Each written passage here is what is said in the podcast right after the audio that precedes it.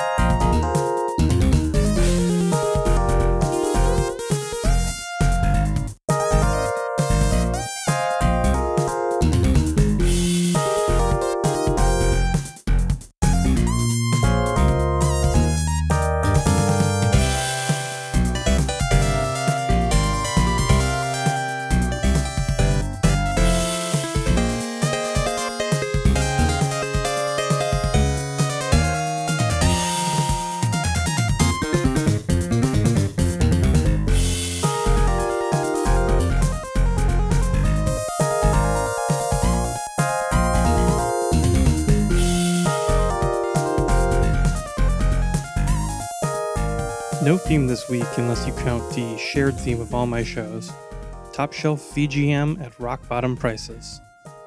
We're coming in funky this week with a selection from the arcade rail shooter Galaxy Force.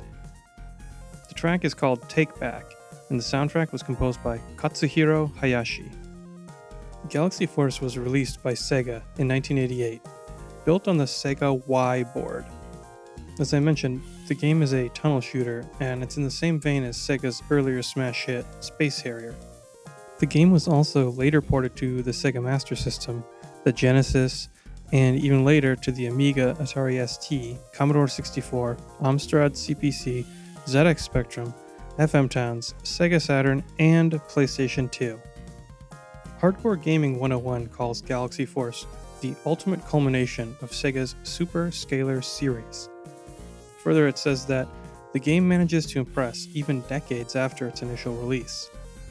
The Super Scaler series was an early form of 3D texture mapping.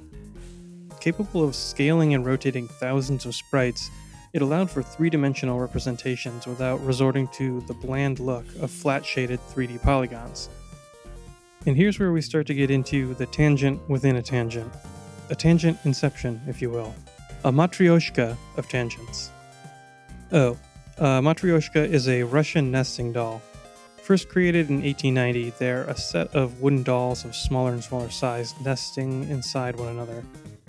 The name Matryoshka literally translates to little matron. It's a diminutive form of the Russian name Matryona or Matryosha, and I will exercise restraint and not get into what a diminutive form is. But I digress. The first home video game to make use of 3D polygonal graphics is the 1984 Space Racer Plasma line.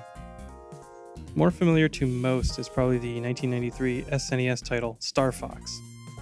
If you picture the mono-colored faces of the 3D objects in the game, you can start to understand flat shading. Flat shading gets its name from the way light reflection is depicted on the surfaces of the polygon, or more appropriately, the lack of light reflection. Each chunk of the polygon has only one uniform color, so it gives a model a blocky look and feel. And this is in contrast with later shading methods that help give the objects a more gentle curve or bend. Superscaler technology simulated the look of a texture map 3D polygon, so using our Star Fox reference from earlier, picture the polygonal starship with detailed sprites wallpapered to the outside surface faces. This would definitely give more life to the game. But that's not quite how it worked. The sprites were manipulated through rotation and resizing in real time to simply give the effect of 3D. I already mentioned Space Harrier, and that is probably the most famous example, but the technology actually debuted in 1985 with the groundbreaking motorcycle racing game Hang On. The Superscaler tech was designed by Sega's AM2 division. Led by Yu Suzuki, in researching, I repeatedly stumbled upon this quote. From an interview with OneUp.com, Suzuki said, My designs were always 3D from the beginning. All the calculations in the system were 3D, even from Hang On. I calculated the position, scale, and zoom rate in 3D and converted it backwards to 2D, so I was always thinking in 3D. And if you're interested in the interview, despite the prominence of that specific quote, it was actually pretty hard to find an archived version of the entire thing. I'll post a link to the one I found with the blog post for this episode. Let's move on to our next track. From the PC Engine CD, this was a Japan exclusive game. The credits list Shoji Honda as composer, with arrangements by Shintaro Ashizawa.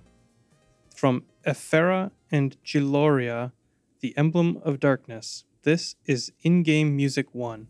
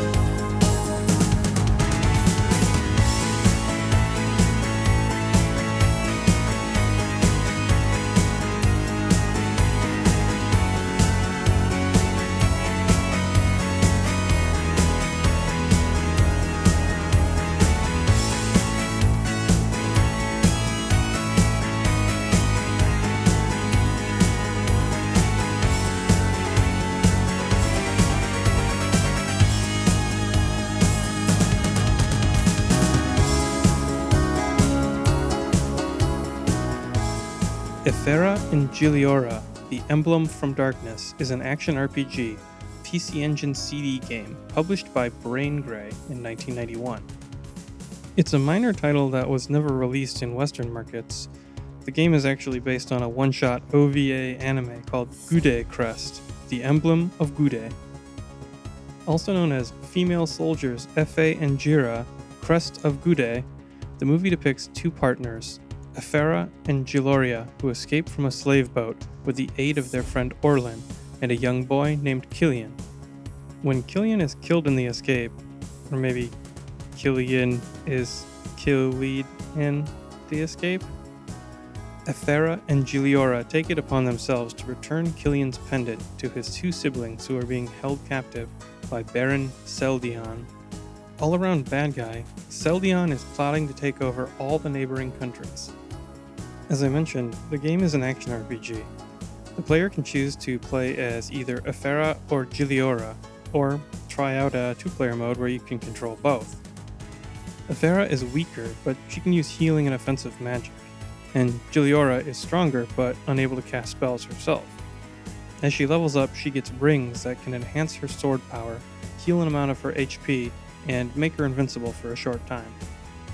From the scarce reviews I was able to find, the game is lackluster and seems to be pretty generic. One interesting feature I read though is that unlike most RPGs, the game allows the player to kill random people in the villages, like townspeople and NPCs. It's not without consequence, but it's definitely unusual for the time. As for the composers, the end credits to the game list this information under the heading Featured Song. I have no idea what that means, but Shoji is also under the heading for staff, so I tried to find more information about the developer, but that too wasn't very helpful.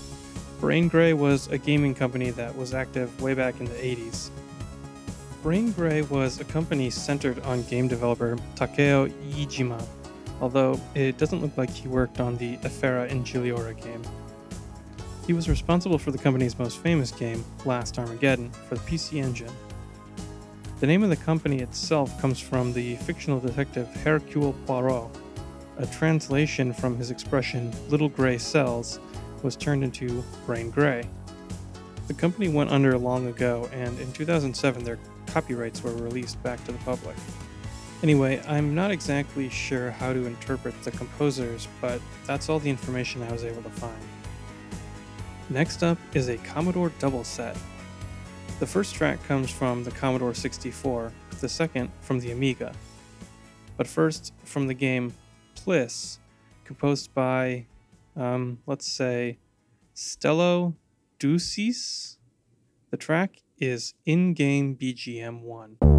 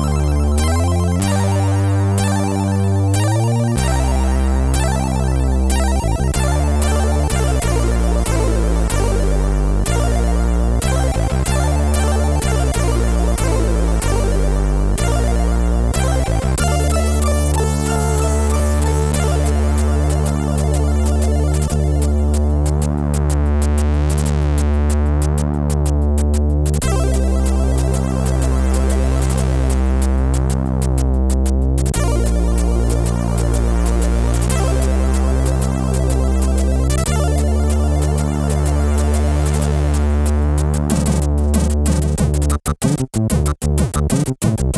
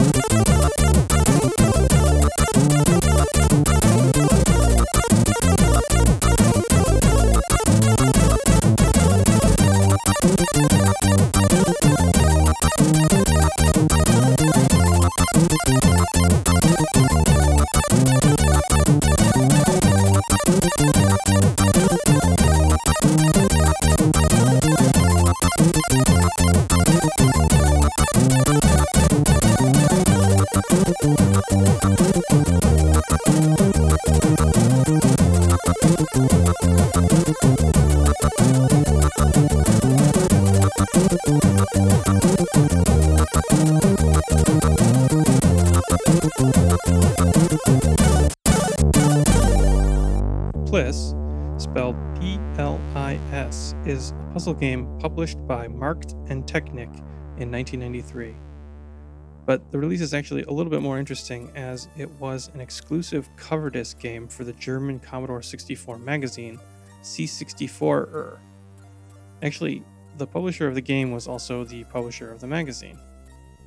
Markt and Technik, or M&T, were publishers of a number of German technical and computer books, mostly during the 80s.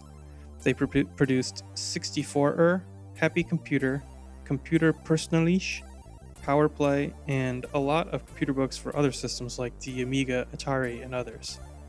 In the mid 90s, the company saw a change of ownership and moved under the Paramount Publishing Deutschland umbrella, a subsidiary company of the Paramount Publishing Inc. in the US. As for 64er magazine, it ran from 1984 all the way up until 1999.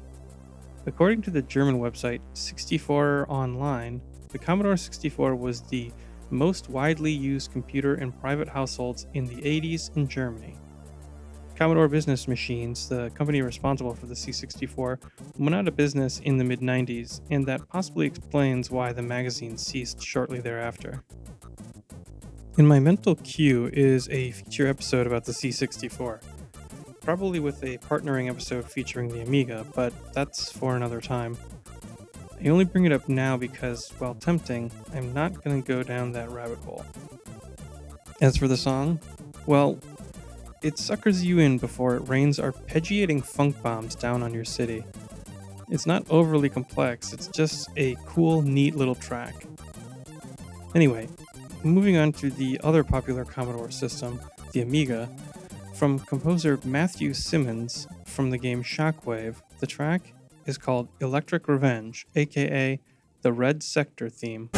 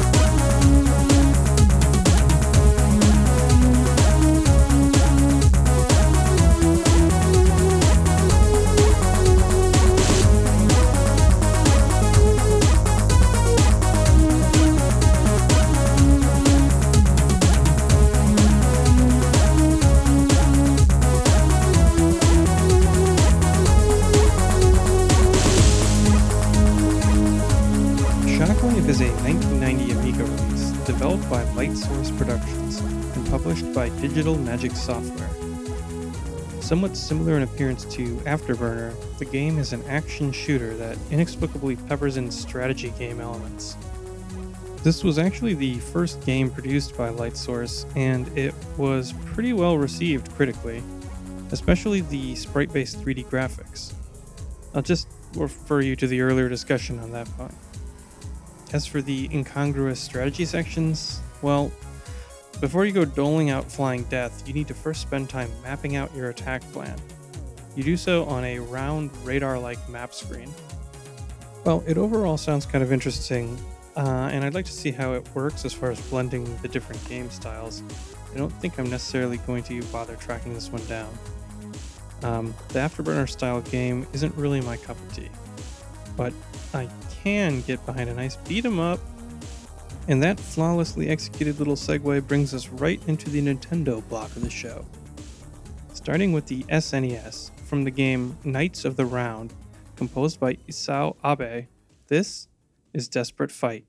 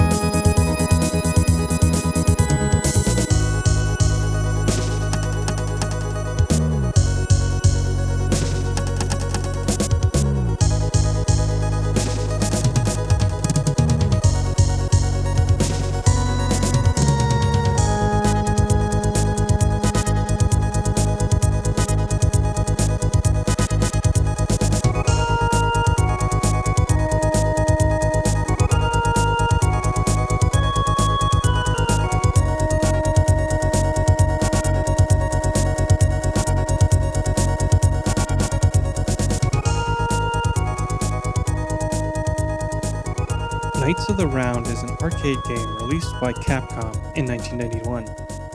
The game was later ported to the Super NES in 1994 and eventually the PSP, PlayStation 2, and Xbox. As I mentioned, this song is from the Super Nintendo version.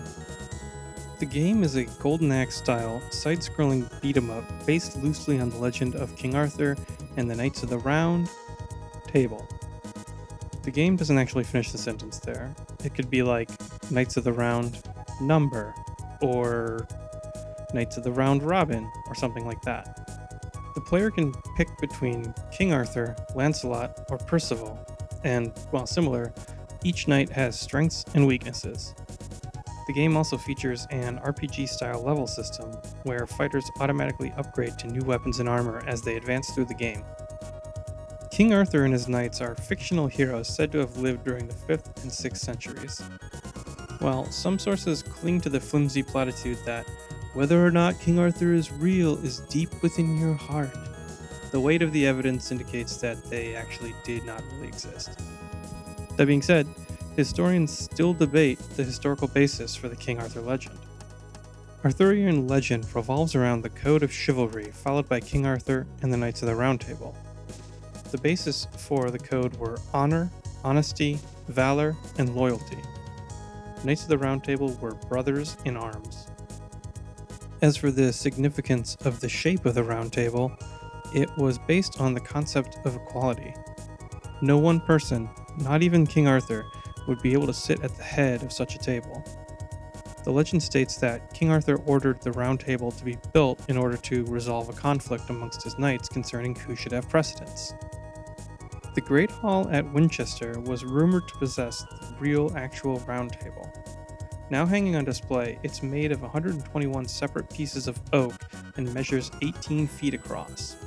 It weighs a whopping one and a quarter tons. But the Winchester table is believed to have been made in about 1290 for a round table tournament or festival near Winchester. The table was later painted to include a King Arthur and Tudor rose in around 1522. There's also an outer design believed to portray King Henry as Arthur on his throne. They're also surrounded by 24 places, each bearing the name of one of the legendary knights of the Round Table. If you're curious about the game, maybe consider emulation on this one. This bad boy fetches over 100 buckazoids on eBay. If you're curious about the table, head on over to Winchester, or I'll also put a picture of the table on the blog post for the episode. For our second Nintendo game, we move to the Game Boy. Another strange offering from Europe, this game is called Hugo 2. And when I say Nintendo, I just mean Nintendo made the hardware. They had nothing to do with this wacky software. Composed by Game Boy All Star Alberto Jose Gonzalez, this is the title screen.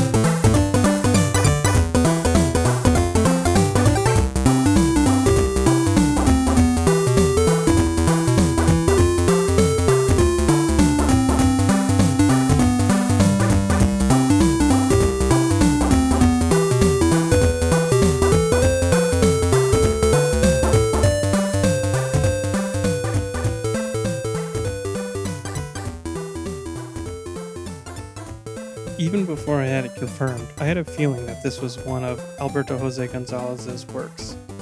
It has the peppy happy arpeggios that he seems to like, and this track is very much stamped with his mark. And I was surprised to see that I hadn't played anything from him on the show yet. He's one of my favorites, so I'm going to work to remedy that. Hugo is an interactive call in show created by the Danish company Interactive Television Entertainment, or ITE. Debuting in 1990, the show is dubbed a live, one player, multi platform interactive game show. It is now aired in more than 40 other countries and has been adopted into multiple video games, including Hugo 2. The game itself consists of five levels, which are all directly based on the minigames from the TV show. So, after my first pass through reading about this, I guess I sort of glossed over what I was hearing. How do you have an interactive phone game in the 90s? Well, a player would call the show and they would control a cartoon character on the TV screen by pressing the keys on their phone. The 1 through 9 buttons represented different character controls. It's just like total craziness to me. It's really great. Like, this is exactly the kind of thing that as a kid I would be totally geeked out about trying to call in. Like, you play a video game with your phone? That's great.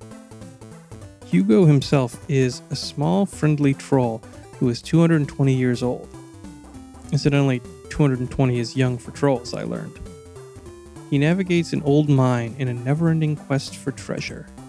But in subsequent seasons, the developer ITE addressed Hugo's family his 180 year old wife Hugolina, and their kids, Rit, Rat, and Rut. Also introduced in later seasons was Hugo's nemesis, an evil witch named Scylla. Interestingly, her name was changed depending on what country the show was airing on, and the object of the game became navigating obstacles in order to reach Scylla's Skull Cave lair and rescue Hugo's family. And actually, get this the Hugo franchise is still going strong. In total, there's been more than 30 Hugo video games. As of 2012, he appears mostly on mobile games published by the Danish company Hugo Games, but an animated full length movie is currently in development. Hugo, girl. Stupid. Maybe you can tell by my tone or how much time I'm spending on this, but I really love it when I stumble upon some other country's cultural touchstone. I'd never heard of this until I heard this track, and even still, I knew nothing about it. So I guess what I'm saying is knowledge is power. Closing out the episode today is a return to the Sega Dreamcast. It's also another first for the show, the first song to have vocals. And actually, that's where the word song comes from. It's intended for a vocalist to sing the piece. While I generally use the word interchangeably to avoid repeating the same term over and over, now it can actually technically be correct. VGM fans may even be familiar with the vocalist. Named TJ Davis, she's behind the iconic Sonic R track, Supersonic Racing. And in case you're wondering, yes, I absolutely plan to play that on the show sometime. Apart from the fact that it has vocals, this is also unusual for the show because it doesn't really have that video gamey feeling that I usually focus on. Instead, this just sounds like a straight up club banger from 2003. Slap this on a Ministry of Sound collection and no one bats an eye. But I challenge you not to wiggle your butt part. In fact, the majority of Richard Jacques's soundtrack has a kind of neo disco vibe to it a lot of blasty horns over dance beats, and TJ crooning on top of it all. But before I go, as always, special thanks to Alan Euler, aka Periodical, for mixing and editing the show. You can follow the show at thediadpresents.blogspot.com, and you can subscribe via your favorite podcatcher. Please don't forget to rate the show on iTunes if you're so inclined, or you can even uh, follow me on Twitter, where I tweet what I would call very occasionally. You can email me at thediadpresents at gmail.com, and you can find both my Facebook page and group on Facebook using the various search functions that I trust you can navigate. Until next time, from the game Metropolis Street Racer, from the Sega Dreamcast, composed by Richard Jacques, with vocals by TJ Davis, this is It Doesn't Really Matter.